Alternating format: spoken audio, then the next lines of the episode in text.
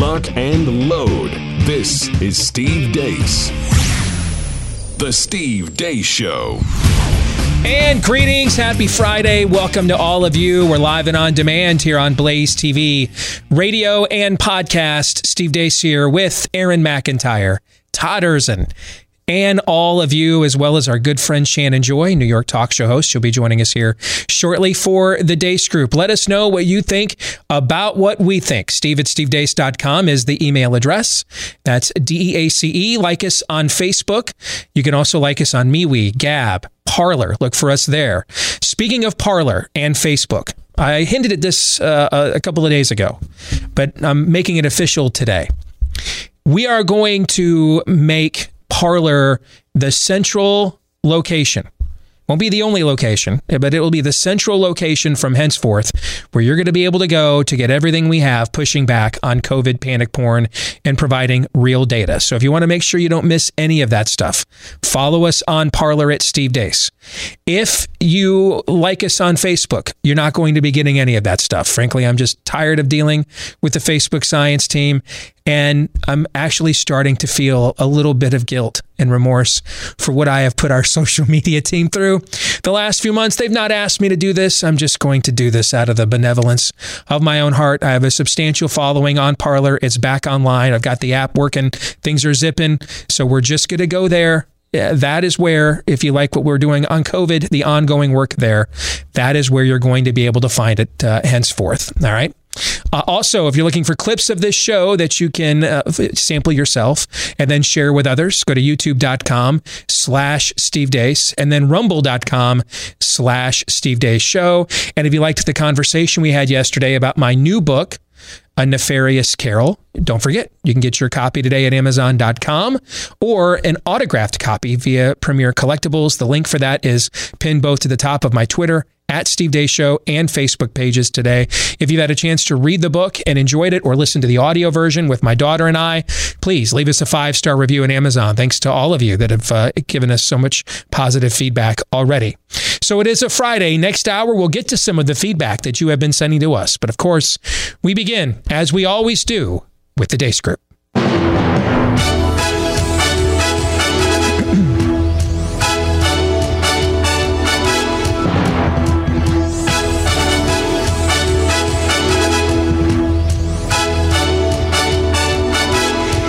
Weekly look at the week that was brought to you by our friends over at Ruff Greens. We do so many cool things for our pets. We cuddle, we walk them, we love on them, we groom them, we feed them, we give them treats, but we got to make sure we're giving them the nutrition they need as well because chances are that store bought food that you have bought for your pet, it's stripped dead as a doornail, just like a lot of the human food that we buy today as well for the same reasons mass production, mass distribution, long shelf life. That's why we spend so much money on supplements for ourselves these days. It's not in our foods anymore. We need to do the same for our dogs. Thankfully, they've got one. It's called Ruff Greens Vita Smart. It's a it's a powder that you mix in with your pet's food, and it'll make the food they love uh, even healthier, and they'll love the taste even more. If our dog cap is any indication, and if you want to see if you don't see with all the vitamins, minerals, nutrients, antioxidants, pre probiotics that your pet's likely missing right now, put back in its diet. If you want to see if you don't see a, a major boost of energy, vibrancy in, in your health, in your pet's health in the next uh, say two weeks or so. Try the 14 day jumpstart challenge when you go to ruffgreens.com slash blaze. That's R U F F for ruffgreens.com slash blaze. And let us begin, as we always do, with issue one bleep Lord Nefarious says. To be clear, all the deaths in the nursing homes and in the hospitals were always fully, publicly, and accurately reported. Congratulations, Andrew, on your much deserved Founders Award. Governor Andrew Cuomo, you are the man. In the darkest days of the pandemic, your daily briefings live from New York gave us hope, gave us clarity, gave us the truth, and gave us something that we were not getting from Washington leadership. Welcome back. Probing the Cuomo administration, the U.S. Attorney's Office in Brooklyn, and the FBI reportedly now investigating how the New York governor handled the COVID 19 nursing home deaths crisis at the height of the pandemic. And some lawmakers talking about the threat of subpoena or you know, rescinding your emergency powers. That is that is a crime. You can't say I'm a former assistant district attorney. You can't use a subpoena or the threat of an investigation to leverage a person. That's criminal. You did your thing during COVID. New York was suffering. We were the epicenter. We were all in a crisis, in a panic, and every single day you came on the airways and you offered your strength, your leadership, and your direction, and your caring, and your heart. California basically in lockdown, and their numbers aren't that different from Florida. Well, good morning, Stephanie. Uh, look, there's so much of this virus that we think we understand, that we think we can predict, that's just beyond a little bit beyond our explanation. Your administration had set a goal to open the majority of schools in your first 100 days. You're now saying that means those schools may only be open for at least one day a week. No, that's not true. That's what was reported. Uh-huh. That's not true. It was a mistake in the communication. So the CDC guidelines suggest schools could opt not to reopen in, in-person classes if they're in a red zone with the high community spread that you just referred to. Uh, w- according to our analysis of federal data, that includes 99% of American children. And there are a lot of people out there watching who think like, I thought the science said we should open the schools as long as that we take those safety steps. We're taking the safety steps and we're not opening the schools. Everybody knows I like kids better than people. What is President Biden doing for my small business? First and foremost, he nominated a woman to lead the Small Business Administration. The schools really do need more resources, and that's the reason why the National Relief Act that we're talking about getting passed, we need that. The schools need more resources. I'll try this one last is... time. I'll try one last time. Does okay, the president does the president feel that that teachers have to be vaccinated in order for schools to, to open safely? Yes or no? The president believes that teachers should be prioritized for vaccination. But he certainly would support a study of reparations. Uh, we understands uh, understands that we don't need a study to take action right now on systemic racism. So he wants to uh, take actions within his own government in the meantime. It's one thing to have the vaccine, which we didn't have when we came into office. I share some caution on this because um, we just don't know the long-term side effects of, of basically modifying people's um, DNA and RNA. Now, what they're doing is they're taking the bags out first. Uh, then this resident left uh, with a garbage bag over their head. Only saw them fleetingly for a couple of seconds or so. They went onto the Sky Bus by themselves, and then that bus was driven away with a driver in full PPE. Destination the Pullman Hotel, which will be uh, their new health hotel. Bill Gates' advice on how to combat mistrust in science at 60minutesovertime.com. Sponsored by Pfizer. First question. what was the best of the worst this week? And Shannon, not just as a guest, but ladies are first here on the program. Go ahead. Well, I was going to go. I was going to start with the, the the teachers issue, opening the schools, and the and the nursing home issue in New York State. But that sponsored by Pfizer. I mean, it just it brings me back to Andrew Cuomo and you know his cheap 2 a.m. infomercial when he had all the vaccines, and he's like, "Look, it has a handy dandy carrying case, and each one is equipped with a GPS system." I mean, it really is the cheapest sales trick uh, with these vaccines. But um, I think that I'm going to go with my favorite, you know, the nursing home issue and the education issue. And I think that these two issues are coming to light, especially in New York State, because there is so much suffering right now being experienced by those who are in nursing homes, elderly uh, folks who have been locked down now for nearly a year, some of them in 24 7 isolation. They're only seeing their family uh, an hour a week, sometimes through the window. And it truly, truly is the most horrific conditions you can imagine. So, aside from lying about the numbers and injecting, injecting COVID 19 patients into the nursing homes via executive order, you know, Andrew Cuomo is dealing with now thousands and thousands and thousands of New Yorkers who have mobilized from Syracuse to Buffalo to downstate to New York City who are not going away. And that, that is led by Janice Dean. So this is why they're on the defense there. And it's the same with education in New York.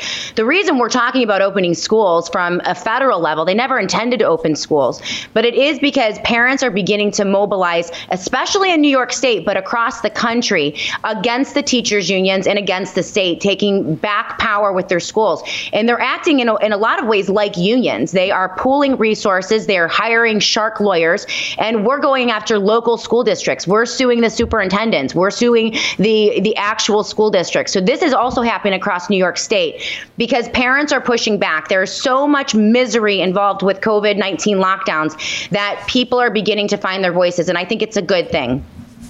Todd. And it's in the context of that obvious misery that my favorite point is Jen Psaki answering Twitter and how businesses are going to be helped by saying, first and foremost, quote, we hired a woman. they, I'm a father of four daughters. Okay, so uh, you, you, can't uh, uh, you can't get me with the misogyny card. But they're stressing that the most important thing to help businesses get on their feet is that they've got a gal in charge. I, this is uh, again, they're flat Earth math. One plus one equals gender, whatever. I. It, it's a, it's another example of in the face of real problems trying to figure out how to land on the moon problems where it just takes serious people getting down to brass tacks and your answer is lipstick i it's I got nothing. I mean, there's just it's such a level of invincible ignorance. It's so deeply, profoundly stupid. Invincible ignorance. That is a line. That's that's a phrase. Aaron. Yeah. No. When when Todd first said that a, f- a few months ago, uh, yeah, that's a that's a that's a good line. I, I, think it's I think it's the juxtaposition at the end of the of the COVID positive patient one singular patient at the Melbourne Australia hotel. I think it was the Holiday Inn uh, in in Melbourne, Australia coming out of quarantine with a trash bag on their head, getting onto a bus by themselves, driven by a bus driver with full PPE on their way to another hotel. Back to back with How to Combat Mistrust in, Sp- in Science, sponsored by Pfizer. I can't. I, I, yes, that. uh, exit question. On a scale of 1 to 10. 10. With uh, 1 being Lindsey Graham's willingness to let himself get distracted by women, and 10 being the intensity by which Lindsey Graham will butt in between Cocaine Mitch and Orange Man Bad. Are you okay over there? Yes. I'm very okay. I'm happy. He's happy. Rate this week's level of total depravity, Todd. Shannon? Welcome I'm back to the locker room, Shannon. How you been, by the way? I'm good. Okay, good. all right. Perma here in New York State. Okay, all right. Permanent. All right, Aaron. Ten. Remember sweet little Shannon when she's like two, three, so yes. so jaded. Now she's full on crazy. Yes. I love it. Yes. Oh, Let's, I'm going to be in the detention camps. I mean, that's my prediction. I'm going to tell you my prediction already. Like, but they'll be run by women, so it'll be okay. Yeah. First thing you need to know, Shannon, is the detention camps will be overseen by uh, by women. It's the first thing you need to know. And the press right? corps applauded. Good right? All right. And no matter which restroom you use, there will be uh, menstrual materials there available. Yes. And disposable. I was going to ask Aaron, well. where was that photo? I thought that was going to make the list for, uh, you know, what's her face posing in front of menstrual pads. Oh, yeah. where was it? Sorry. I'll, I'll, get that in next week. How did I miss this? What? Yeah, so so Lauren Boebert, I, I believe is the congresswoman, the congresswoman from okay. Colorado. She yeah. she did some sort of Zoom call, uh, posing in front of some rifles and guns, and so uh, and so to clap back at her, some rando uh, feminist or tranny or something online decided to pose in front of uh, menstrual products. We're, we're run by very stupid people. Hey, we should be thanking the Lord above that those menstrual products were still in the package because, quite frankly, you don't know what to expect. No, you do people. not. They, they're woo. I mean, I've said this before, man. Other societies got Genghis Khan. Yeah. Ivan the Terrible. right? I mean, uh, Kaisers, Bismarck, Napoleon. A better class of criminal. Yes. We're going down to Jessica Yaniv. Yeah. That, yes? Yes. Invincible. Where are the Philistines? Ignorance. Where are the. Uh, uh, where's the. Where's the. Uh, give me a Nebuchadnezzar. That's a tap out. if your society's tapping out to that, if that's your instrument of judgment, fine. but it's just this is insulting. It's not just depressing. It's insult. I'm insulted. I'm insulted. All right, let's get to issue. We keep losing to them. Yes, so. I know. issue three: Trump declares war, or issue two, I should say. Trump declares war, or does he? Last weekend, the Senate voted to acquit former President Trump of his latest impeachment charges stemming from the events at the U.S. Capitol on January 6th. Seven Republicans voted to convict Trump, one who did not. Mitch McConnell, nevertheless, made this statement after the vote There's no question, none, that President Trump is practically and morally responsible for provoking the events of the day. No question about it. This week, Trump released a statement slamming McConnell and others. Here are a few selections from that statement. Quote, the Republican Party can never again be respected or strong with political leaders like Senator Mitch McConnell at its helm. McConnell's dedication to business as usual, status quo policies, together with his lack of political insight, wisdom, skill, and personality, has rapidly driven him from majority leader to minority leader, and it will only get worse. The Democrats and Chuck Schumer play McConnell like a fiddle. They've never had it so good, and they want to keep it that that way. We know our America First agenda is a winner, not McConnell's Beltway First agenda or Biden's America Last. My only regret is that McConnell begged for my strong support and endorsement before the great people of Kentucky in the 2020 election, and I gave it to him. He went from one point down to 20 points up and won. How quickly he forgets. Without my endorsement, McConnell would have lost and lost badly. Now his numbers are lower than ever before. He is destroying the Republican side of the Senate, and in doing so, seriously hurting our country country. Mitch is a dour, sullen, and unsmiling political hack, and if Republican senators are going to stay with him, they will not win again. He will never do what needs to be done or what is right for our country. Where necessary and appropriate, I will back primary rivals who espouse making America great again and our policy of America first. We want brilliant, strong, thoughtful, and compassionate leadership. Just a second, I got to see what the wife's doing later. Um, can can can we just re-rack that and watch it again? Can we just can we just listen to those quotes some more? Um, I, I, had nothing to do with the penning of that press release. I, I, there's some rumors floating around out there, and I just feel it would be the responsible thing for me to say that no, I I had nothing to do with that. I just just wish that I would have. If that is if that's all theater, that's the kind of theater I've been waiting for right there. I mean, what I was just saying a minute ago. If we're going down, I want I demand a conqueror worthy of this once great nation, right? If we're just going to do theater, then I want like Tropic Thunder. Like I could imagine Tom Cruise's character in Tropic Thunder giving that monologue. Can you imagine that? I could imagine that. Sure. That's that's the kind of theater that this country needs right there. So, will this even be, first question to you, Todd, will this even be a real war? Is it a winnable war for one side? And if so, which side? Or just mutually assured destruction? What do you think? What's a real war in your? That's st- that's for you to define. Mm, that. Okay, then oh, you want me to define it? Okay, fine. Yeah. Um, like a serious effort, rallies in states to take out McConnell selected primary candidates, things of that nature. All right. Okay, yes, I think it definitely can be that, but I still think it's it's probably mutually assured destruction. Meaning, you think they, if they they're serious they, about how much they hate each other, but cancel each other out. Yeah, and okay. we we know that Trump if he rises to this, he's not capable of just funneling the energy. Either he's totally quiet, which he's managed to do for the most part so far, but if he goes all in on to his this, benefit, he, I mean, it has brought all of his opponents and his movements, opponents' weaknesses, all to the surface. And as Shannon was just laying out a few minutes ago, you're you're seeing them without Orange Man bad to straw man off of. You're seeing that they have untenable, indefensible positions, yeah. and he's going to hurt himself enough because of that level of energy. He's going to play elsewhere. Plus, it's going to be exhausting for a certain amount of the Republican electorate. It, it, it just is. And they'll just about take anybody other than Trump. Why wouldn't they just take anybody other than McConnell? That, so you think that they would? No, but this I'm talking about. It's definitely going to destroy McConnell. But okay.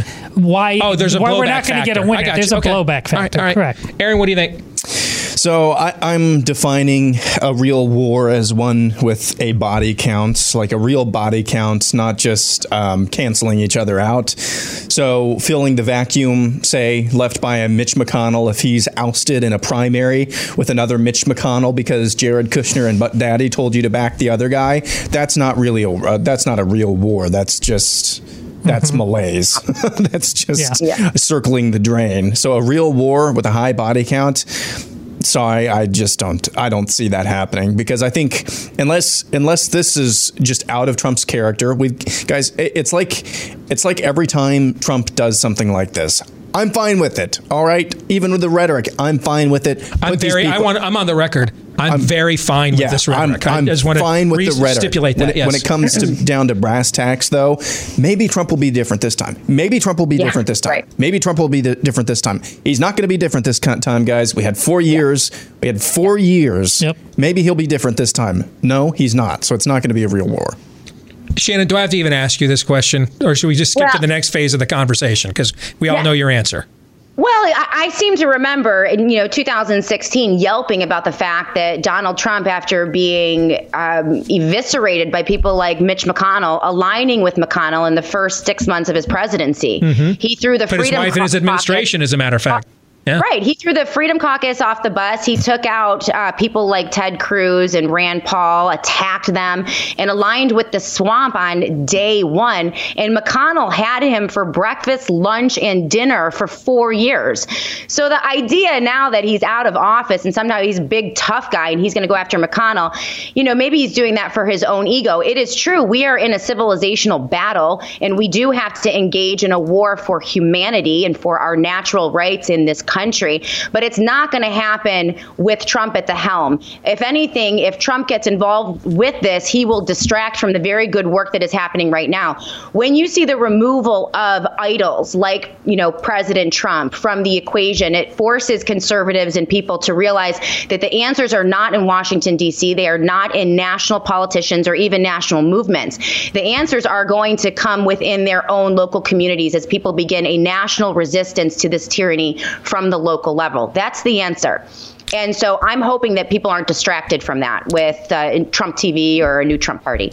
I am going to uh, disagree with all three of you. That I think that this is absolutely sincere. And you alluded to why I think so, Shannon, in your answer. Ego. The ego. And this is this is why I've said th- I said things during the 4 years of his presidency like how many times did I say last year?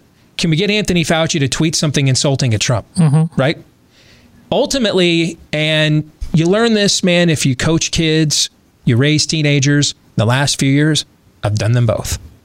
You ultimately learn that you cannot motivate people by what you would like them to be motivated by. You, if that is, if you want to successfully motivate them, you can continue trying to motivate them on what you want them to be motivated by, if that, that's what you prefer. All right. But if you would like to successfully motivate people, you have to motivate them on the basis of what they're actually motivated by. Right? What's, yeah, yes. what's he motivated by? Trump. Yeah. Trump. He's motivated by the ego. That's the motivation. And this is a giant assault on his ego. He cannot allow it to stand. There is, you've already got a guy who, shall we describe Matt Gaetz as, what's a, what's a positive euphemism? Supportive. Devoted. No. De- devoted? Is, how's devoted to Trump? Is that fair? Sure. Okay.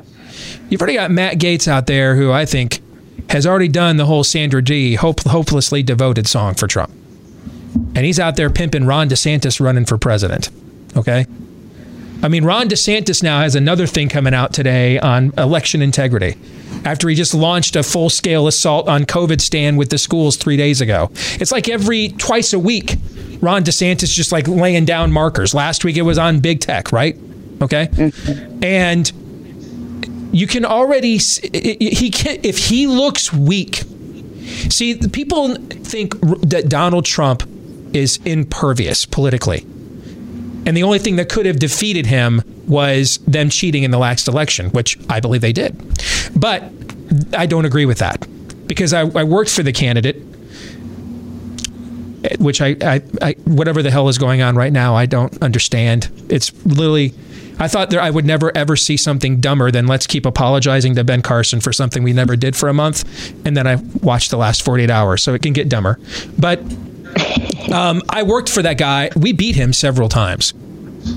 We beat him right here in our own backyard when we went head to head for four, five, six months. There is a way to defeat Donald Trump straight up. The way you defeat him is you have to show you're better and stronger. Forget forget the cult aspect of Trump's support. We've talked about that on this show for years, but it's really not the predominant amount of, of, of Trump voters. Yeah. It's just the most annoying segment of them, okay? Mm-hmm. If to defeat him, you have to come off the top rope. You have to take the rhetoric that he uses to his advantage and substantively show you're better on it than he is. If he if he allows McConnell to pimp slap him like this and does not extract and it can't go it can't just be this this press release. He must now follow through. His ego is on the line. He has to follow through here. He must. Particularly after putting out a statement at this level, he must do it. All right. Uh, it, it, it, will. This will do f- more damage to the, his future political brand if he wants to run again, or at least wants that threat to dangle out there for his own benefit. He must respond. Now, I, I do. I think eventually, a lack of a focus, the blowback factor that you talked about, that there will be some form of point of diminishing returns. There always is with any human endeavor. Okay there's there's no way there's no way to get married to somebody else. That's why you have to make all those vows and commitments. What do the commitments say? For better, for worse, richer, for poor, sickness and in health. Because those are the reasons you'd want to leave. Those are the points of diminishing returns. Any human endeavor has a point of diminishing returns. Okay? Just Trump's get to be more obvious because of his persona. So will you at some point be proven correct? Yeah, because that's also human nature, right? That's why we have history books. Everything reaches the point of diminishing returns. But he's going to draw blood. He must. He has to. Will he be very strategic in picking fights that he probably likely would have won anyway? Yeah. But he has to make them bleed. He will look beyond weak especially with now the, the the dude down in Florida actually doing this stuff that Trump has just tweeted about the last five years. He has to draw blood. So and, I think he's going to. And if that's his primary goal, that's a, that is winnable. But if his primary goal is electability, I I don't know. What we've seen with Trump be- is his primary goal to his primary mission is loyalty to him. That's the and and his ego. I'll you know I'll make you electable. I'll do a rally in your state, and take somebody from three percent to thirty five in a primary. No, I'm talking overnight. about his own electability in four years. Oh, I think Trump's already. Trump believes he won the last election. I happen to agree with him, but um, he thinks he won the last election. He think he does. He's not concerned about electability. He believes he's That's, electability incarnate. I I, well, I know he's not concerned about a lot of things. The question was though, is this is this going to be mutually assured destruction? I, and by the way, I'm totally that, I'm totally fine with that option too. Right. I, am fine Which, with that. I option. think that's more likely than being winnable for I'm totally fine. Side. I'm totally fine if Trump is is essentially the instrument that just blows these people up and clears the way for something else to take its place. I'm fine with that too. Let's get to the exit question. If the future of the Trump ditch war were lyrics to LL Cool J's Mama Said Knock You Out, which Mama Said Knock You Out lyrics would it be? A.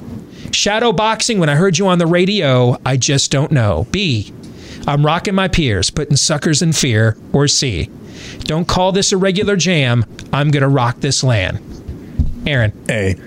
Aaron says shadow boxing when I heard you on the radio. Todd? I'm inclined to just narrowly go with A as well. Shannon? Does shadow boxing mean fake fighting? Yes. Is that what it means? Like, yep. Okay, that's what I go with. Yeah, I think I think the answer I, we all would like it to be B, but I think the answer is actually going to be C. You're gonna there's going to be punches thrown. Dr- blood is going to be drawn. Likely, it will fall short of the carnage we would like, but it's more than I think the three of you are expecting. More of the Deace Group in a moment.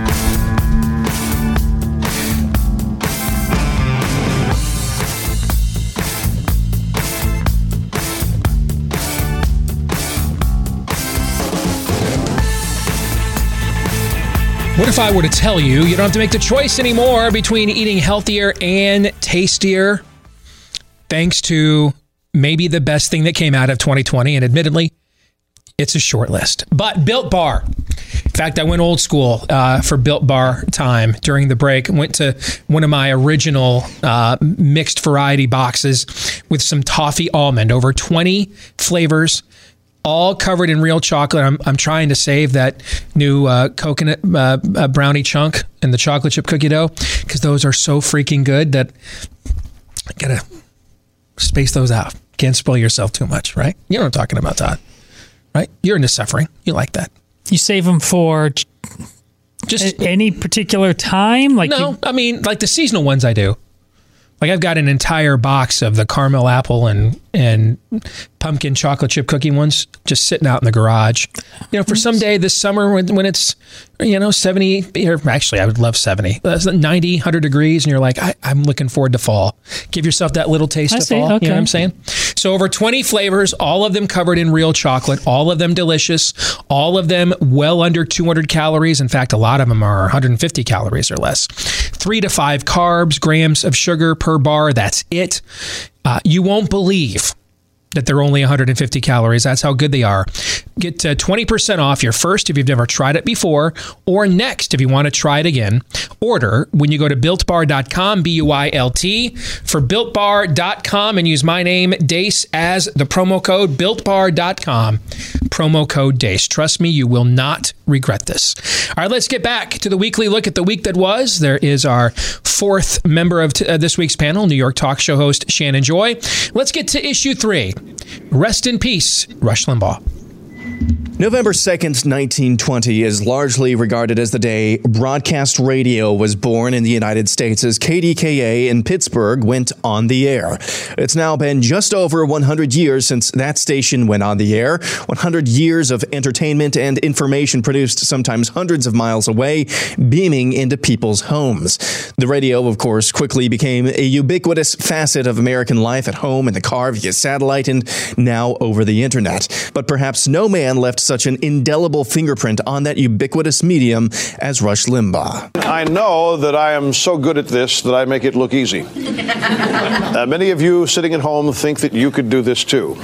You can't. For a third of the time radio has existed in the United States, Limbaugh has been on the air. Limbaugh first went into syndication in 1988. By 2019, Limbaugh's weekly listenership was estimated at 15.5 million people per week, with a reach spanning nearly the entire population of the United States. Limbaugh's success is largely explained by his own famous description talent on loan from.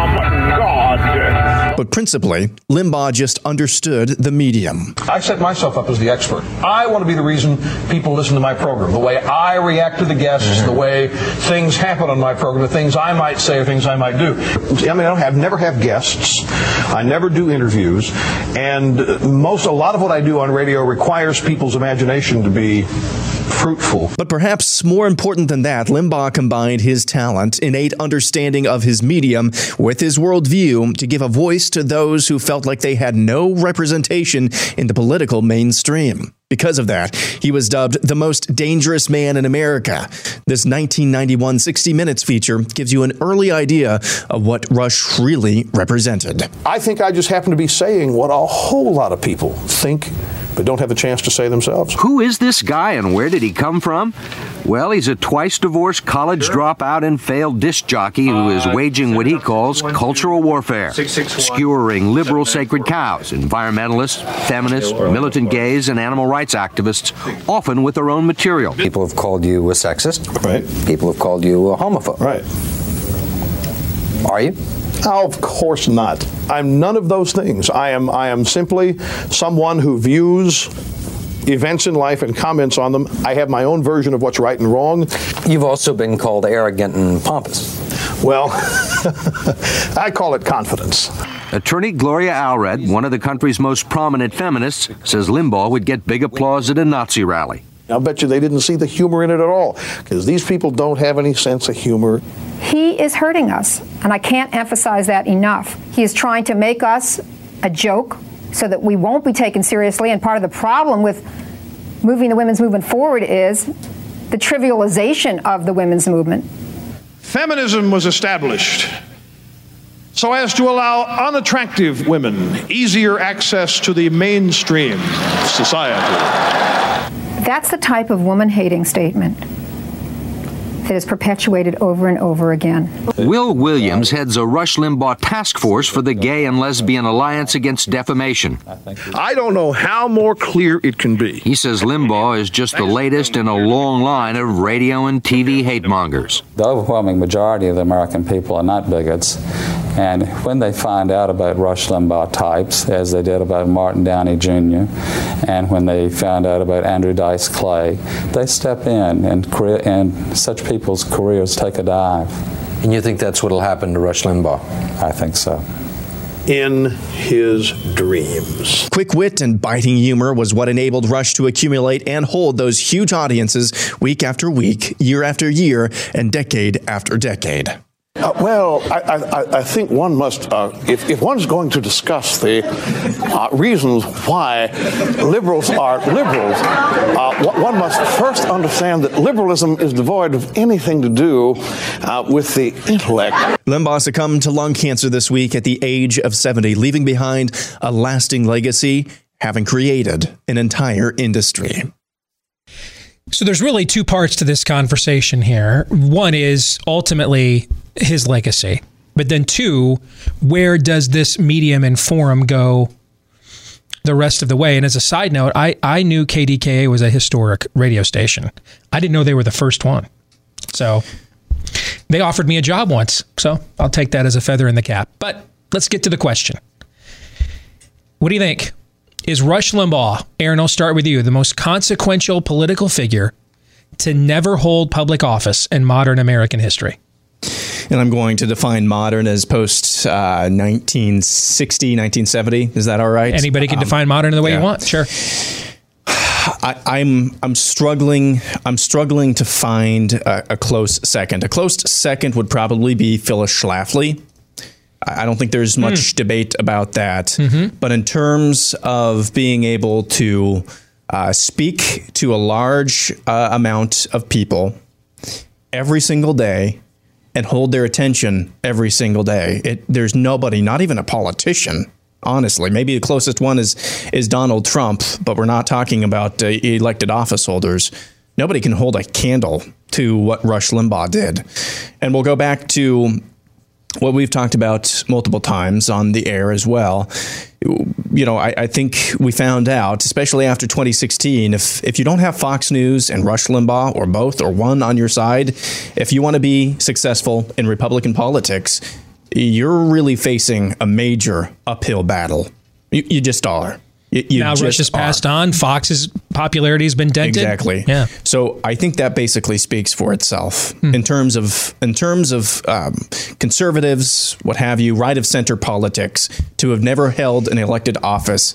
I'd say it's um, it's probably Rush Limbaugh and then maybe Space Bar, two Space Bars, the Phyllis Schlafly back when the Republicans did the takeover of 1990 in 1994, they with the contract with America, uh, Newt Gingrich uh, had him made an honorary member of that Congress back at that time.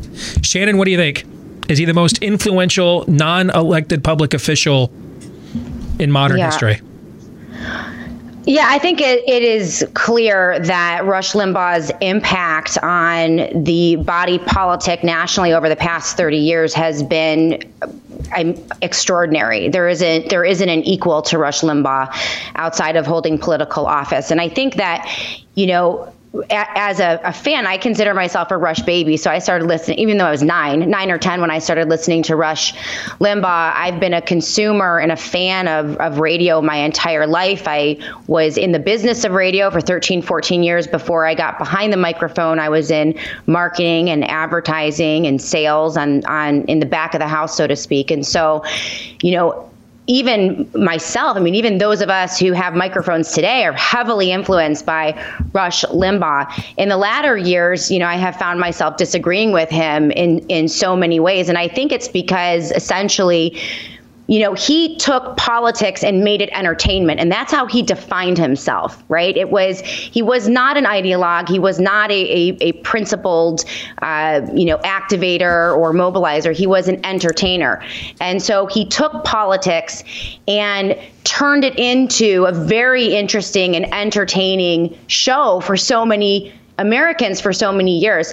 And I think towards the end, it was when, at least from my perspective as a listener, you know, looking at politics and how politics is affecting my life and my kids, and we're feeling it so keenly today in 2021.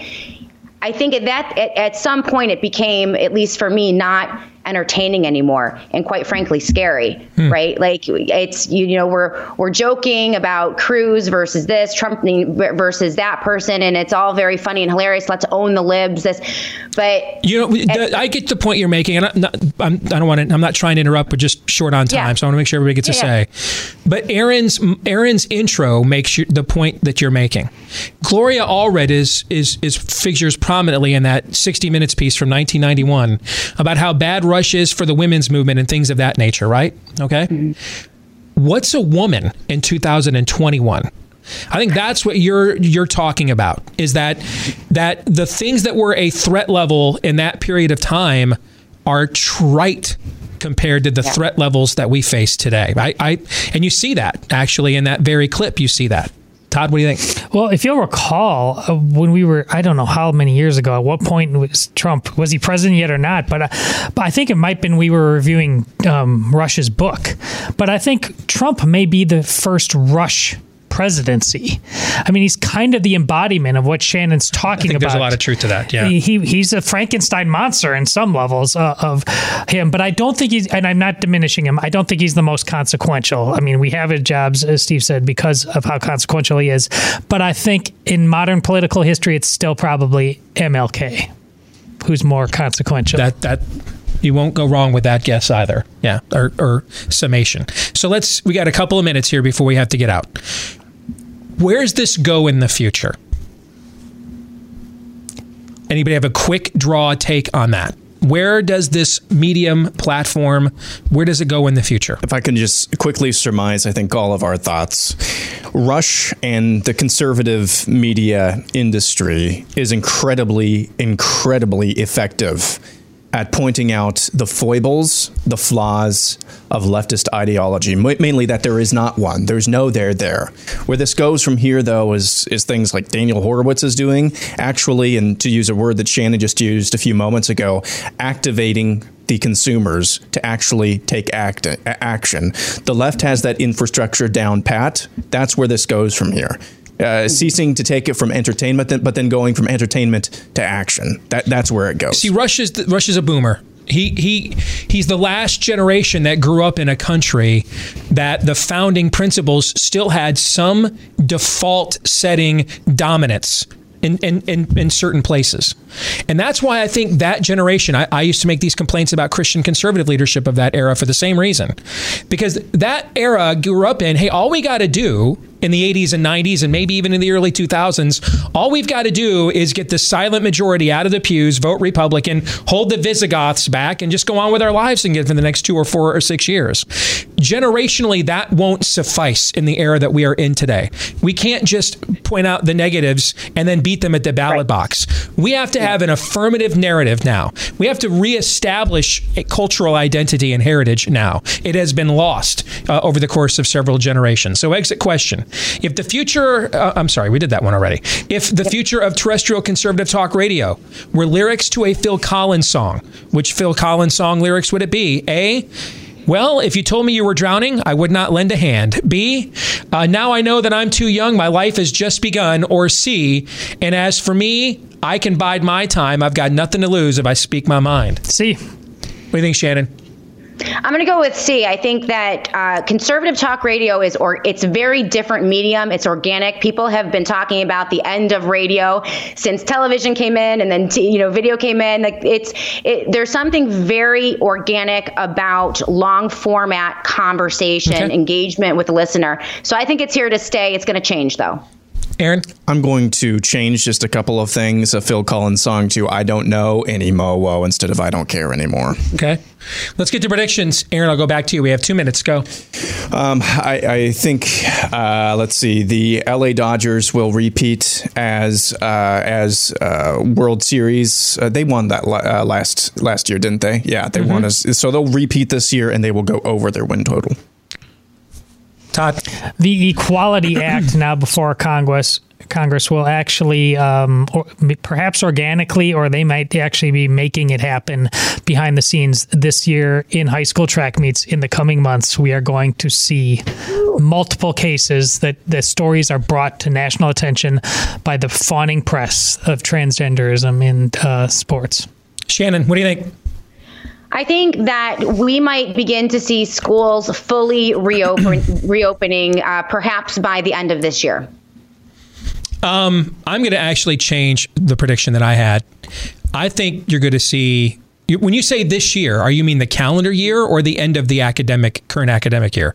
I think we might see some action by the end of the current academic year. Yeah, I, am saying here in New York. I, I agree with you. In fact, I'm my prediction is the rate of reopening is going to dramatically accelerate mm-hmm. over the next 60 to 90 days on yeah. virtually every front. Well, Cuomo needs to change the subject and fast. But how yep. much control does he have over the teachers union there? I mean, they're and finding and, and, and, losing control. And it goes back to that the map that the CDC put out last week was the death knell. Now, that, it, it's such a calamitous, indefensible position, and it's and it visualizes it in a way that's so easy for everybody to understand. I can just look at this picture. You know, I don't have to follow six months of Steve Deace data post on a Facebook Districts page. that have been in school yes. since September going, um, come again? Yes. What? It's it's just such in defiance of the reality so much of America is living that it, and it's just such an obvious, obvious uh, statement that we're owned by these dreaded, loathsome yeah. teacher unions.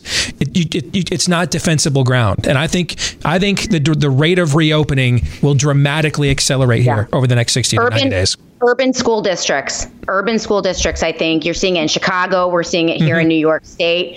It, it's a big deal. Shannon, kids. good to see you as always. All right, take care. Mm-hmm. We'll come back. Feedback Friday coming your way next, right here on Blaze TV, radio, and podcast.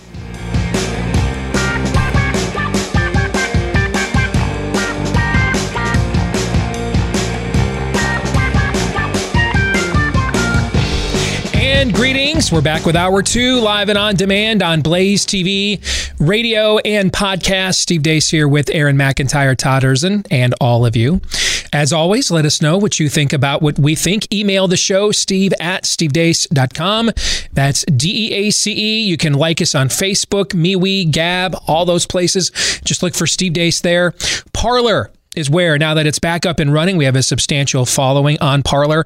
Parler is going to be the one place. It'll be other places as well, except for Facebook. I'm I'm just done fighting with them. All right, but um, Parler is going to be the one place that you will be able to know for sure going forward all of the COVID pushback uh, data that we show going to make sure that you can get it in one place for sure. You'll be able to get it by following me, uh, Steve Deace at Steve Deace on Parler. If you're looking for uh, clips of the show that you can sample, then share with others. Go to youtube.com uh, slash Steve Deace or rumble.com slash Steve Deace Show. And again, the last name is D E A C E. For those of you that listen to the podcast, we appreciate you. Please show your appreciation for us. Hit that subscribe button, whichever podcast platform you use. Leave us a five star review because the more of those we get, that's if you like us anyway, uh, the more of those we get, the more it helps the show to grow. We appreciate the thousands upon thousands of you that have done those two things for us already. All right, Feedback Friday will begin here in a moment, but first let me tell you about Omega XL. If you are struggling with pain, the back, knees, neck, shoulder, for me, it's a, uh, a left hip flexor issue. Now, if you've got an injury, of course, I always say this go get an injury treated medically. But if you're dealing with that pain, stiffness, soreness uh, in those stiff joints, aching muscles, It's probably inflammation. You want to check out a product that I use each and every day called Omega XL. Here's what makes it different than those topical rubs or the pain relievers you buy. They do help to relieve the pain and to mask the pain, but they don't deal with the inflammation that caused it in the first place. And that's where Omega XL comes in because if you don't tr- if you don't ta- take advantage or take charge of that inflammation, it can cause a serious injury a little later on. So if you want to give Omega XL a shot, if you're suffering from those aches and pains and stiffnesses, give Omega XL a shot with a buy one, get one free right now. Buy one bottle, get a second for free. When you visit omegaxl.com slash Steve, that's omegaxl.com slash Steve, or call 800 844 4888. That's 800 844 4888. Might I step in really quick and You tell may. you, based on your prediction, here in real time, just tweeted in Cuomo's uh, press conference today, pushing teachers' unions to quote, must open. They are, they they are. It, there's just some things that even no matter no matter how much dominance you have of an infrastructure, you you you when, there's a reason we have revolutions. So it's like sometimes we forget our own history. Like like when we got pushed to the brink by a British crown and people said that's an untenable position. You, I mean, we've tried to negotiate. We've we've how many times have we sent emissaries, ambassadors to the court of King James and just get rejected every single time? We then tried an act of civil disobedience with the Boston Tea Party. We, you, there's a reason revolutions are fought because if you ultimately, when the system says to people, you'll get nothing and like it, that's the deal. Uh, here's the offer you slit your throat or we'll slit it for you. You put people in a position where they don't have an alternative. There are scores of people that voted for Joe Biden. They might have been stupid. They might have been dumb. Mm, I wouldn't argue they were. But in their minds, how many people do you think voted for Joe Biden because they're in on I hate America? And how many people voted for Joe Biden based on I can't stand Donald Trump and he's the reason we can't get any of, any of this under control? Do you think the number's at least 50 50? Because I actually think it's actually much higher than that. As do I. Yeah. You can't sit there. Remember how people felt. We talked about this after after the election was certified. Watching the college football national championship game like 3 days later. And they're all on after the game they're all like, "Man, all these lefty sports broadcasters on ESPN doing the post game. Can't wait till we get back to next year with fans and we're back at the game." You know what I'm saying? Mm-hmm. Yeah. You cannot then tell those people, "We're the ones that can deliver this for you." And then they're like, well, we can't deliver this for you. They may not be pro life. They may they may be silently fuming over watching their daughters lose a, a, spot on the on the track team to a trainee, but then not say anything about it. They may be the last people that when the Visigoths come over the wall will run to the battle, but they're not communists either. Nor by the way, can we on can we pre-COVID lament how these people are too drunk on the comfort of America, and then just assume that they're just going to put up indefinitely with those comforts being taken away? You know, we can't assert just like we criticize the other side of, of, the argument for asserting things that are not mutually uh, reconcilable and incongruent all the time. We are when we assert that that's not congruent either. Either they were too drunk on Americans, uh, Americana's comforts, or they weren't. If they were, then wouldn't it reckon that sooner or later they'd want those damn comforts back? I was banking on it last yeah. year. Now it took longer than we thought. I think a lot of it was because they didn't like the guy in the White House. They didn't like him. Well, he's not there now. You don't have Tricky Dick to kick around anymore. Orange Man Bad's not there. So the other side now has to make these arguments. All people are sinful, I've said over the years, but they're not all stupid. There's a lot of people that know Joe Biden got fully vaccinated before he even became president. And he's on there claiming we didn't have any vaccines. These aren't tenable positions. And when you put out a map, that was the final straw. That's the that's the straw that broke the camel's back, man. This their whole narrative was lost with that CDC map. The whole narrative was lost because it's so easily understandable. I can look at that map. So wait, my my kid's been in school all this year. We went to all their sporting events. Granted, the, you know, we were limited; only family could go. We all wore masks. But you're telling me we we shouldn't even be in school? That doesn't make any sense. And you know why, Todd? It doesn't make any sense. Because it doesn't make any sense. Because it doesn't make any sense. You can triangulate all that and, and transpose and project that on the orange man bad, especially when he is surrendering his presidency to the fiend Anthony Fauci and letting him letting him set the narrative. Can't do that anymore now.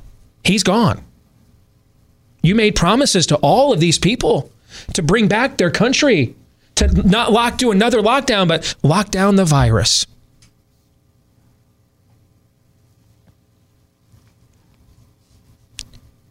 So, got to deliver now. You have to deliver.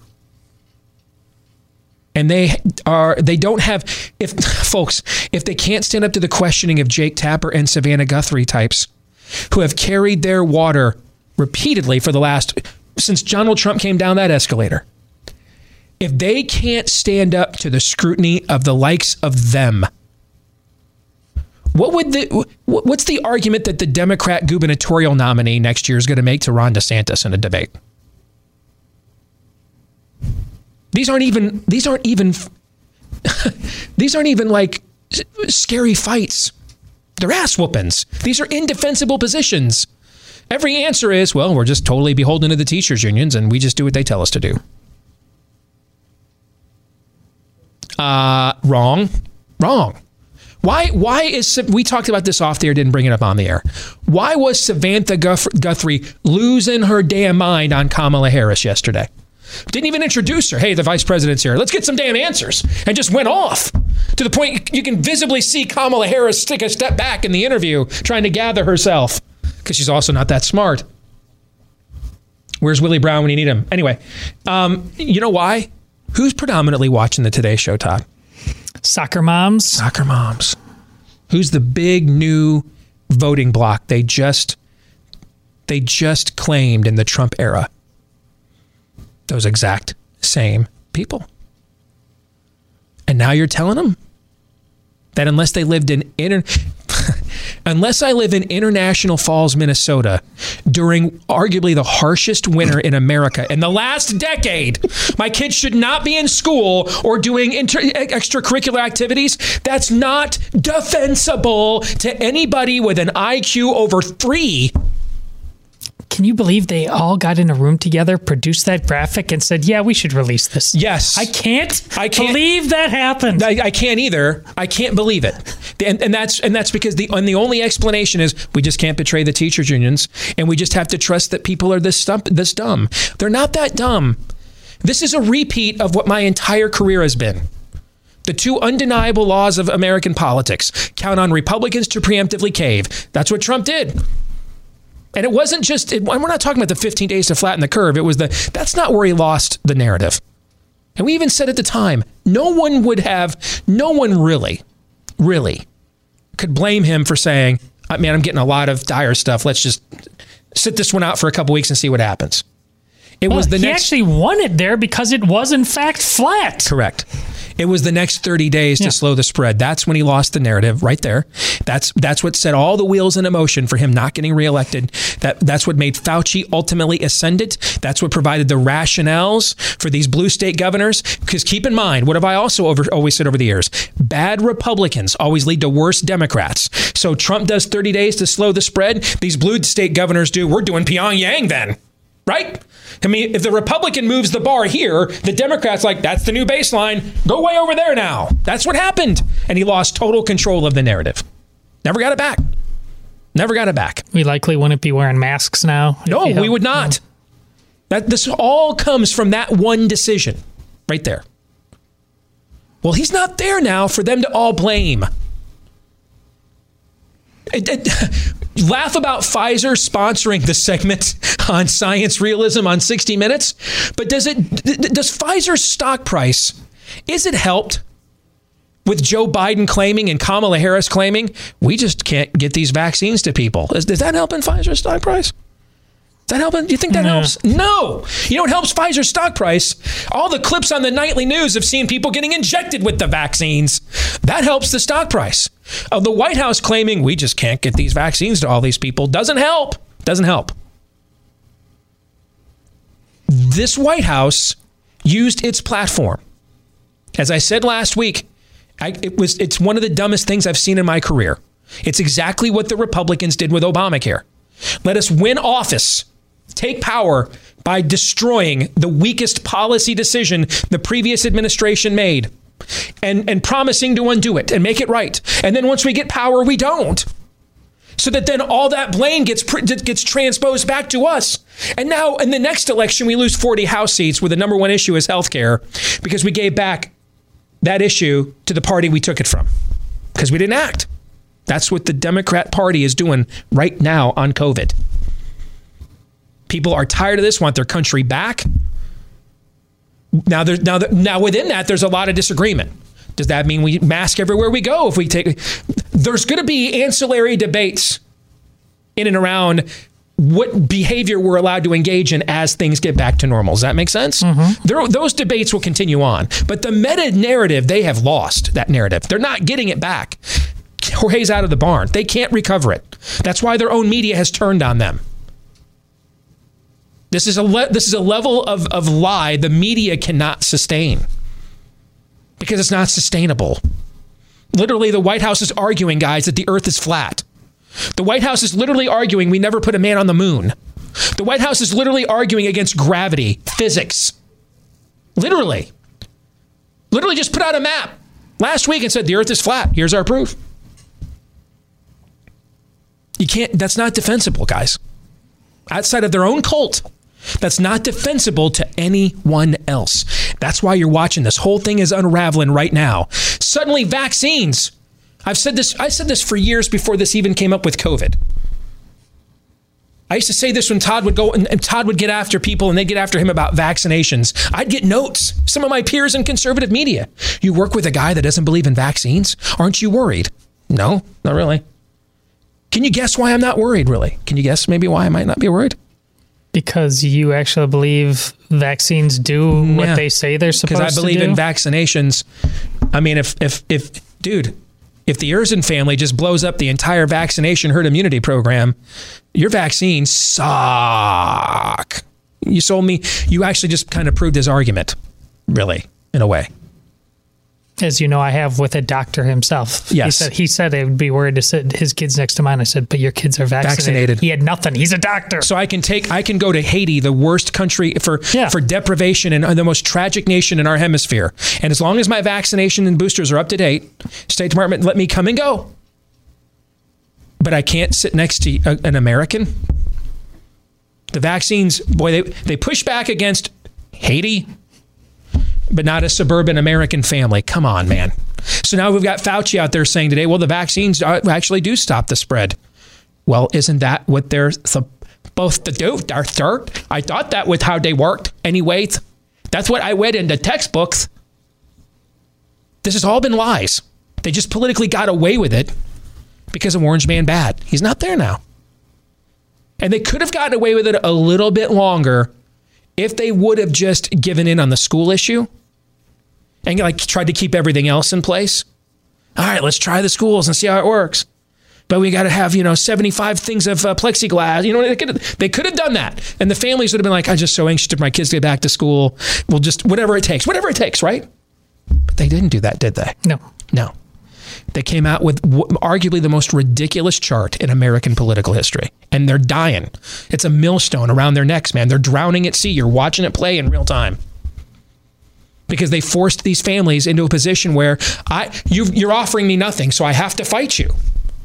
I have to fight you. You offered me no accommodation, so I have to fight you. You gave me nothing. Always count on Republicans to preemptively cave. That's what the Trump administration did last year.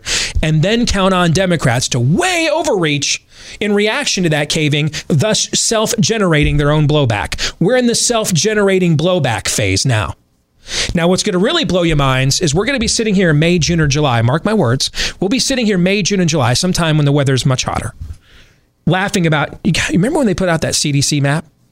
Because they're going to go from trying to from looking stupid fighting this right now, and they're fighting a, a war they've already lost. They lost, and they're going to figure that out. And when they do figure that out, they're going to turn this around by by this summer and and then start taking credit for reopening all of this. They're then going to turn around and say, "See, we told you if you elected us, we wouldn't shut the country down. We'd shut down the virus." Joe Biden out there, you know, uh, uh, rumbling, bumbling, stumbling at the first, throwing out the first ball, the Washington football team game this fall. That, that that's that's when their whole machine will will memory hole all of this. So be like the, you know in Men in Black, they'll just hold the thing. And, and, what was that? Now we'll have all the receipts, but we'll just be talking to ourselves. So prepare yourself for that.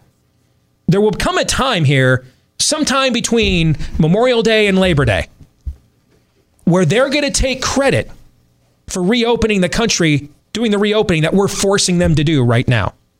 And that's when you're going to see their all the media that's going after them right now. That's when you're going to see all their media then help them do that. Just completely retcon that, and it'll, it'll be marvelous in our eyes. It'll happen just like faster than you can say Vegas shooter. That's that will that is going down. That'll be the next stage of the operation because they're not taking the L if they can avoid it. And then it'll just be a matter of whether or not there were enough Republican governors out there who who successfully pushed back at this that they can make the case in the next midterm election hey that's a lie. They're gaslighting you. It's like obama saying you can keep your doctor. Don't let him get away with that. But if republicans are not actively and aggressively right now pushing reopenings in light of what's going on they're going to be outflanked by labor day by labor day you're going to see the democrats say see we told you we told you if you put us in charge we know how to do this thing we'd get you back in charge we get your life back that's coming next. Let's get to some feedback. This is from Mia, who writes After you predicted on air that Tom Brady would win the Super Bowl, I went to my husband. Told him, hey, Steve Deace says Tom Brady's going to win the Super Bowl. My husband responded with, Steve Deace is smoking crack. I went, back to my husband after Tom Brady won the Super Bowl. I guess Steve is a prophetic crackhead. what? oh, I like that. It made me laugh. Now, that, by the way, if I ever get famous enough to, to justify memoirs, how about titling it Prophetic Crackhead? Todd, your thoughts? The Life and Times of Steve Deace, Prophetic Crackhead. That's a good garage band name, but that's a great garage band yes. name too. You're right about that. Prophetic Crackhead. I like it. Uh, Joshua Lewis in Turlock, California says after spending the fall and winter trying to change minds with data and reason at the high school where I teach and in the community where I live, we finally had an organized pushback against the school district. At the uh, school board, the recent school board meeting, many parents and students showed up. See, here we go. Many parents and students showed up and absolutely torched the school board for continuing to keep our kids out of school. However, all the speeches, after all the speeches, the school board came to the conclusion that we, the people, do not have the information that they have, that they know what is best. And that is after two board members were even ousted in November's election. These people are legion. The people supposedly on our side are cowards. They disgust me. I know that we voted for this and that you will say kneel before Zod because I live in California, but I refuse. At this point, I'm advocating for high school students to just show up in person to their first period class and demand their education. No more pleading. It's time to call the district's bluff. We both know they have nothing. I'll keep you updated. Josh, do you know why I say things like that to people like you? You're just a punk. Just take it. California, everybody knows you guys don't care. Shut your hole, know your role, and kneel before Zod. Why do you think I say that to people like you? Piss him off into action? Ah, yes, Josh. Yes. yeah. Yes. So I'd say, Josh, you're close. You're really close to the appropriate level of anger you need to win this fight. Give in to the hate. Take the next step. What you want to do there, assemble the students for class.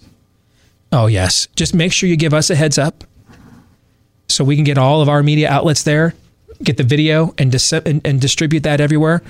Let them. Why do you hate the kids? You don't let the kids back into the school? The kids want to go to school. Why do you hate children? See, this is how you win the argument. Yes, you're almost angry enough to win. Almost. I don't blame you for it takes a while to get there. I get it. You tried it the real way. You had an election. You even tried to make an example out of a couple of school board members, right? First of all, props for going that far. Too many people haven't even gone that far yet. They didn't get the message. So you're going to have to really kneecap them this time from a PR standpoint. Really shame the hell out of them. Absolutely. The next thing those parents need to do now is show up with their kids at the schools demanding to be let in. Yes, that's exactly what you should do. Yep. Just make sure you're rolling all kinds of, of uh, you all have your camera phones on while you're doing it so we can send that video out to everybody in the country. Yep. See, Josh, I think you're actually closer to winning than you think you are. Don't be discouraged at all. You're closer to winning than you think you are. Michael writes, We lost an icon, someone I listened to for over 30 years. Rush Limbaugh was part of my daily routine for all of those years. I became a Blaze TV subscriber about eight months ago, and then I found this guy, Steve Deace. Your show has become number one on the listen to list. As Rush took up to three hours of my day and someone I learned a tremendous amount from over the years, you guys uh, are going to be the replacement. Hoping that uh, somehow you'll come on for three hours as well. All they got to do is offer us the right amount of money, right? Offers the right amount of money, we'll talk about a third hour. You bet. Okay. Uh, the baton is going to be passed to others, um, and others will try to pick it up. But in my opinion, you guys uh, might be best suited to continue on. Well, first of all, I, here's why I read this, and thank you, Michael, for the kind words. I, I have probably gotten a couple dozen or so notes like this in the last few days, and uh, number one, let me just say this: um, we're incredibly honored to even have sentient beings somewhere in the nine realms think we are worthy of of picking up that legacy, right? But number two, I, I don't think anybody can. Um, and I think that's why there's so much honoring of that legacy here in the last few days. I think there's a recognition that this was a moment in time and it, it won't be it won't be repeated. Now, that doesn't mean, though, that there could not be another moment in time for a time such as this, right? It wasn't just his talent. I mean, that, if it's not prodigious, it's not successful, but the timing of it. AM radio dead. What are we doing? What are we going to do with all of these signals? We need content to put them on. Let me tell you, as somebody who tried to do an independent show um, it's incredibly difficult to get on radio stations that anybody can hear on your own, outside of two or th- outside of three companies, basically. Four if you want to throw Entercom in there. Entercom, Salem, iHeart, Cumulus. If you're not on one of those, if you're not aligned with one of those four co- companies, it's it's really hard. There's some still some great independent stations. I think of KXEL in Waterloo here, for example, in Iowa, has a tremendous signal but it's really hard to get on stations that people actually listen to and that they can hear if you're not aligned with one of those four companies. That's why we had to work our way to the point that we could get aligned with one of those companies when we finally got aligned with Salem. That wasn't the case in 1988. So you had a lot of great signals, heritage signals like WHO, where I came up, or KDKA. These are great signals of heritage and, and power that were looking for content particularly the time period he was asking for. He wasn't asking for, hey, I know you got your local show on afternoons or your morning zoo show. I, will do 12 and noon. What the hell were we running on AM radio in 1988 on 12 noon? Nothing. Doesn't cost us anything to put this guy on. Let's see if it works.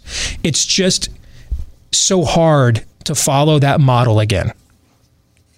Now, the technology that we have today makes it possible but I think it's it's so democratized now that, and I think that's a good thing. I I think it's a good thing that there can, instead of now being one rush, there can be 20, 30, 40 people of simultaneous consequence. And then you, the consumer, you know, there's wisdom in a multitude of counsel. Weigh and measure everybody's takes, thoughts, tactical analyses. And and now I think the next stage is the empowering of you to go beyond empowering the the host because he is saying what you wished you could say and he's saying it for you and he's your he's your proxy. That's the first phase. I think it's time for the next phase now where we, we, we give the power back to you. Go take over your legislature. Go take over your school board. Go take back your country.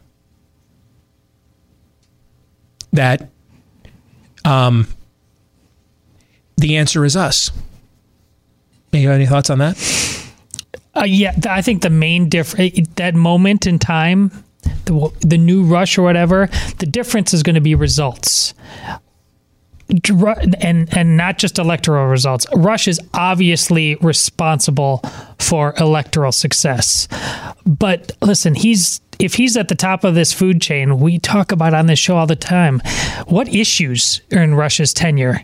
Have we gained ground on? We've lost on way more ground than we've won. I would argue, other than guns, I think we're beginning to gain ground actually on the life issue substantively for the from, first time in your my lips career. to God's ears, amen. But that's the guy who it's less of a, it's it it it, it we it's a pro, it's a proven failure now for whatever reason. We can argue about that. That just mere political success. Steve, you've laid it out on the number of seats in state uh, uh, uh, legislatures, uh, how many Republicans held uh, during the Obama administration, but that doesn't necessarily lead to issue success. The issues, have, the the principles have got to be primary they, they, you decide what a principle is important.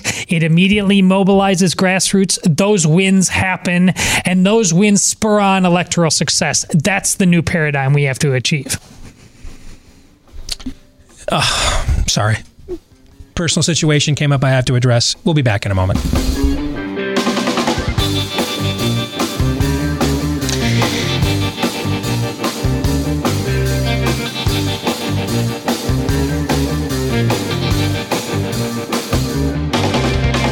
One thing we did learn this past year is, you know, some of the old fashioned stories about preventative health and vitamin C, vitamin D, all that stuff turned out to be truer than ever, more necessary than ever.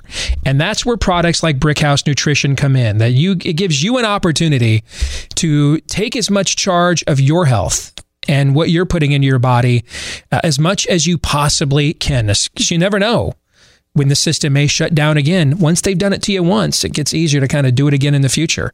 That's also where products like Field of Greens come in, loaded with antioxidants. Field of Greens packed with 18 clinically researched essential fruits and vegetables, plus uh, things like beets, green tea that are also good for you as well.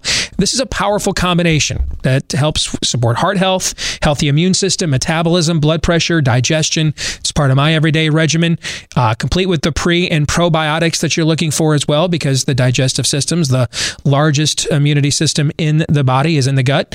So just one scoop in any glass of water based drink, stir it up, and you're good to go. Give it a shot right now at brickhousesteve.com. Get 15% off your first order when you go there and use the promo code Steve. 15% off of your first order of Field of Greens. They've got a wide variety of flavors now for Field of Greens too. So if maybe something more fruity than veggie is your is, is your thing or somewhere in between, they can do that for you. At Field of Greens with brickhousesteve.com, promo code Steve. brickhousesteve.com, promo code Steve. 15% off your order with that promo code Steve at brickhousesteve.com. Uh, sorry for the little false alarm there. I something popped up on my phone. I had I thought I had to address right away. Nothing major, but I figured you were going to give an answer longer than you did, so I had time to address it, and I and you didn't. Well, I'm, so here we were. I saw you doing it, but I'm so used to you multitasking and you know. You just was be I just- yeah, yeah. That's you're right because I, I do this like four or five times a day. No, but my bad. All right, so let's go on. Don't anybody get worried or anything of that nature. We're good. Okay. Uh, Nicholas writes as we continue on with Feedback Friday. I think you, you could do an awesome sports podcast with Jason Whitlock, who is currently a free agent. Any chance that that team up could occur? Um, I, I, I will say this: I have no idea. I I don't need another gig. I'm pretty busy at the moment. There's some things though that if they were to come up,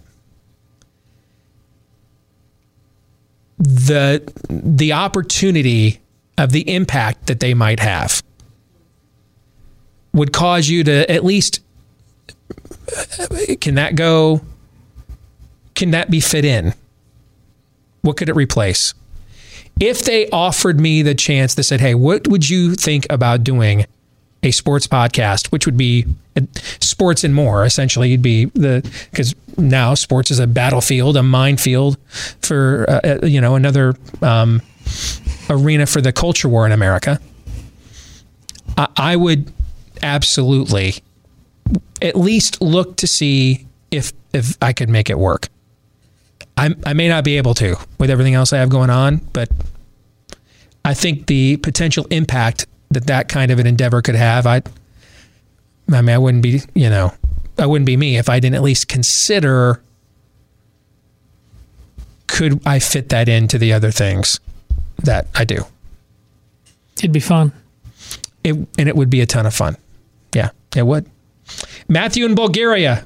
I think this is the first note we've ever gotten from Bulgaria, right? Is it? Can you guys recall a note from Bulgaria in the past? Say hi to Yosef Radionov for me. He's a family friend. Great violinist. Master, master violinist. Oh, Aaron.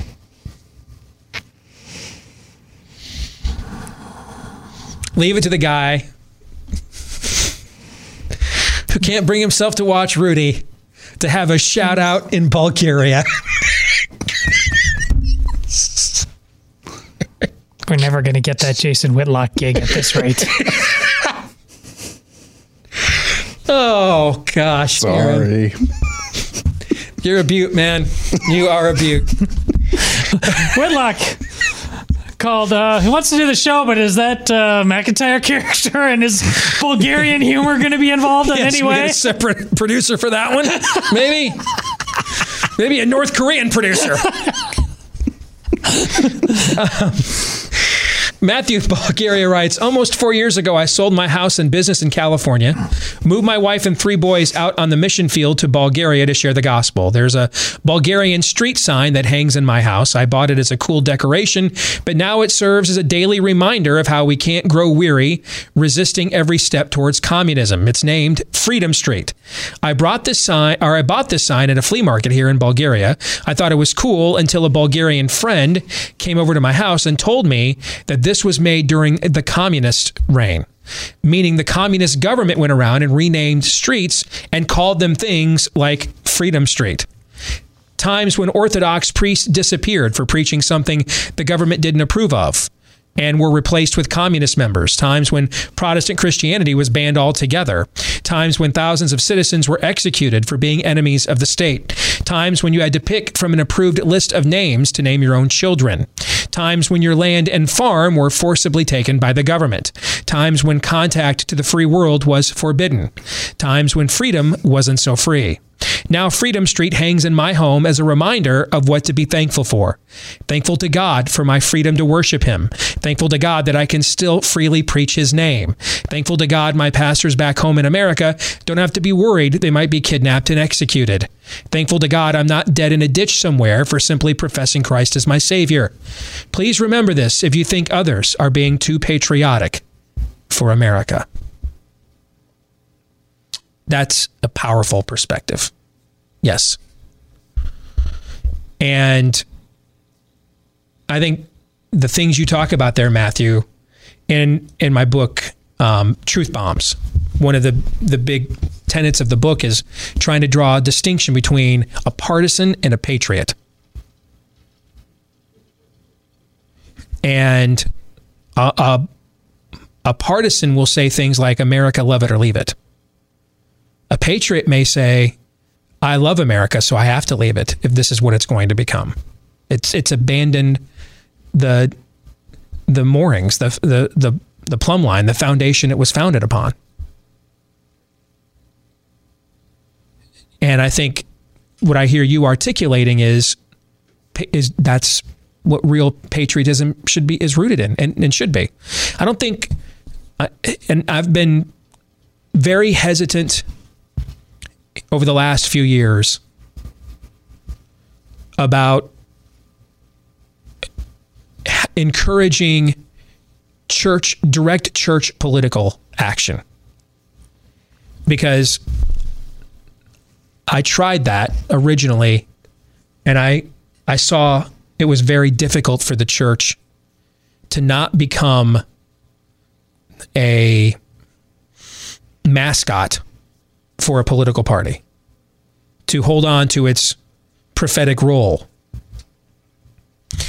Um, but I, I certainly would not do anything to deter the church for showing patriotic love for this country based on what you just said.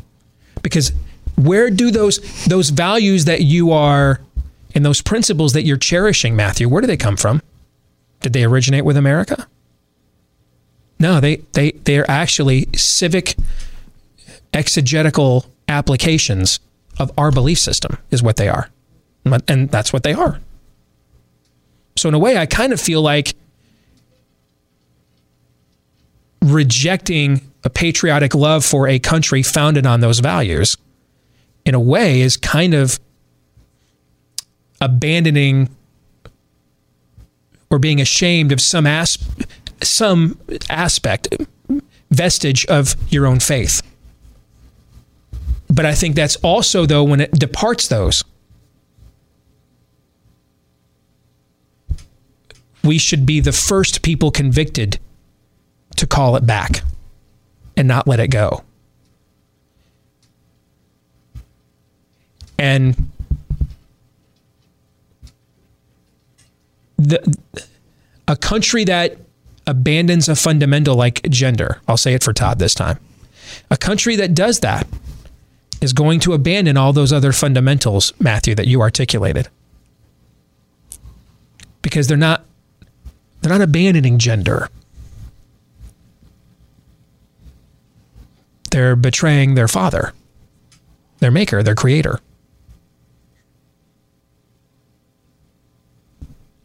James says If tomorrow you were told you are the owner of your favorite football team and have full reign to make the hiring and firing decisions to make the organization that you want them to be, who would you hire and what would that look like?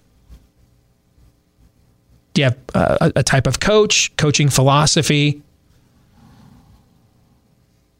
um, I assume we're talking about pro teams, but he said it could be a college team instead. Uh, if if I had a college job open,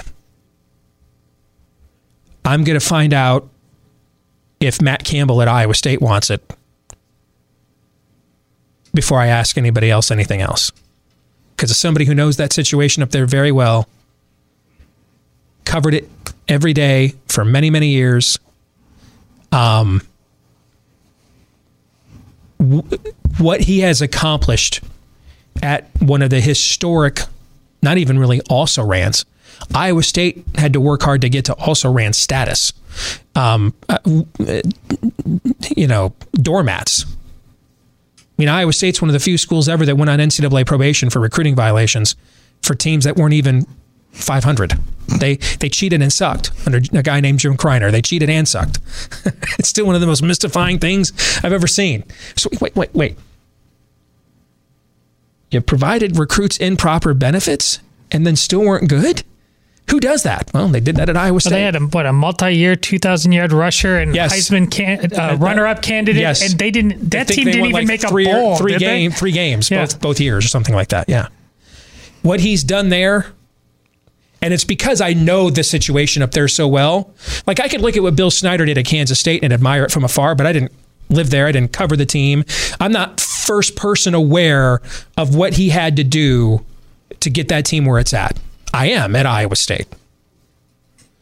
And that's why I'm that's why if I've got any job for any college football job in America, my answer to your question would be can I get Matt Campbell to take my job and what would it take? If it's a pro job, my answer would be And I don't understand why more teams don't do this. You know, from, it, it's a pretty tidy sum of money to own an NFL team, right? Yeah. Yeah. Yeah. There's a saying, uh, tripping over um, uh, dollars to pick up dimes or pennies, right? Mm-hmm. So I'm going to pay a couple billion now, maybe, for an NFL franchise. But I'll just pick a team that's good every year the, the Steelers. The Steelers have a phenomenal general manager. They're good every year. You're right. I, am not going to, you know, I'm, I'm not going to go offer that guy 15, 20 million a year to be my general manager. I'll go get the guy who's like his second lieutenant who hasn't done anything and pay him two or three million a year and see how that works. I, I, I don't understand that. If I can afford an NFL franchise, you want to know how I'd run my team? I'm going to go and get the, I'm going to make all the best people tell me no because I'm going to offer them top dollar. Mean, what's 12, what's 20 million a year for uh, the, the most important position in your organization, general manager? For a league who it's a down year when the salary cap is 180 million dollars. That's a stupid decision. I'm paying. I'm paying. I'm. I'm going to guys that have proven they've already done it. And I'm what's I'm offering them what the Cubs once gave Andre Dawson. Here's a blank check. You fill it out. That's what I'm doing.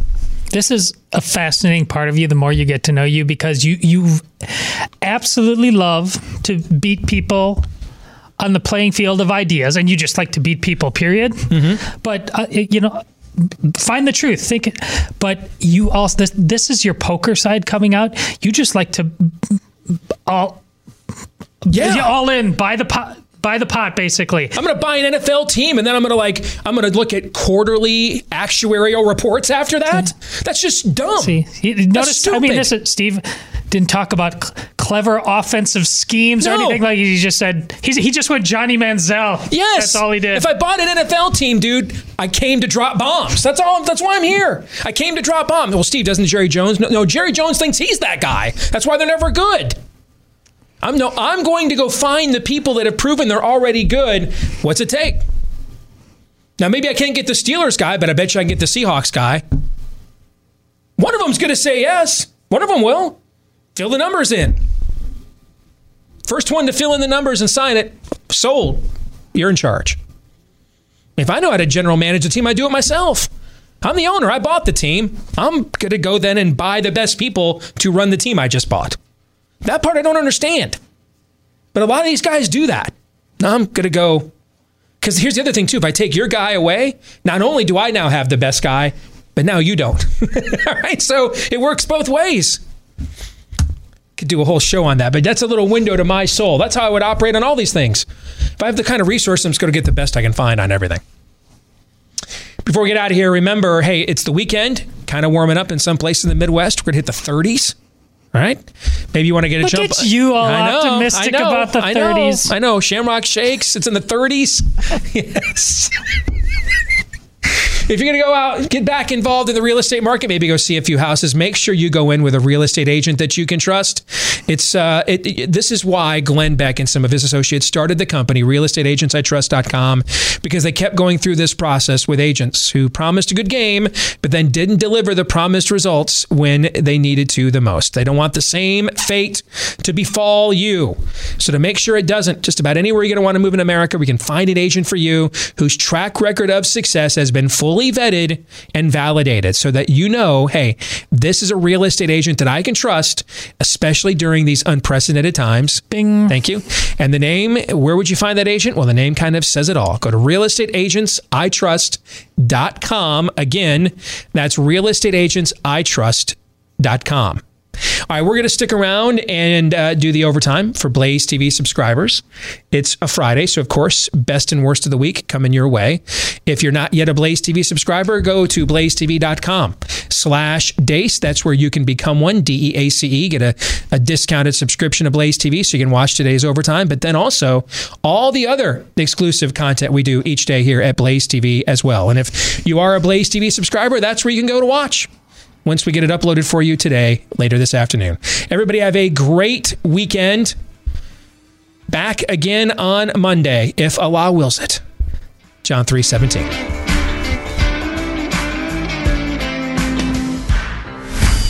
This is Steve Deace on the Blaze Radio Network.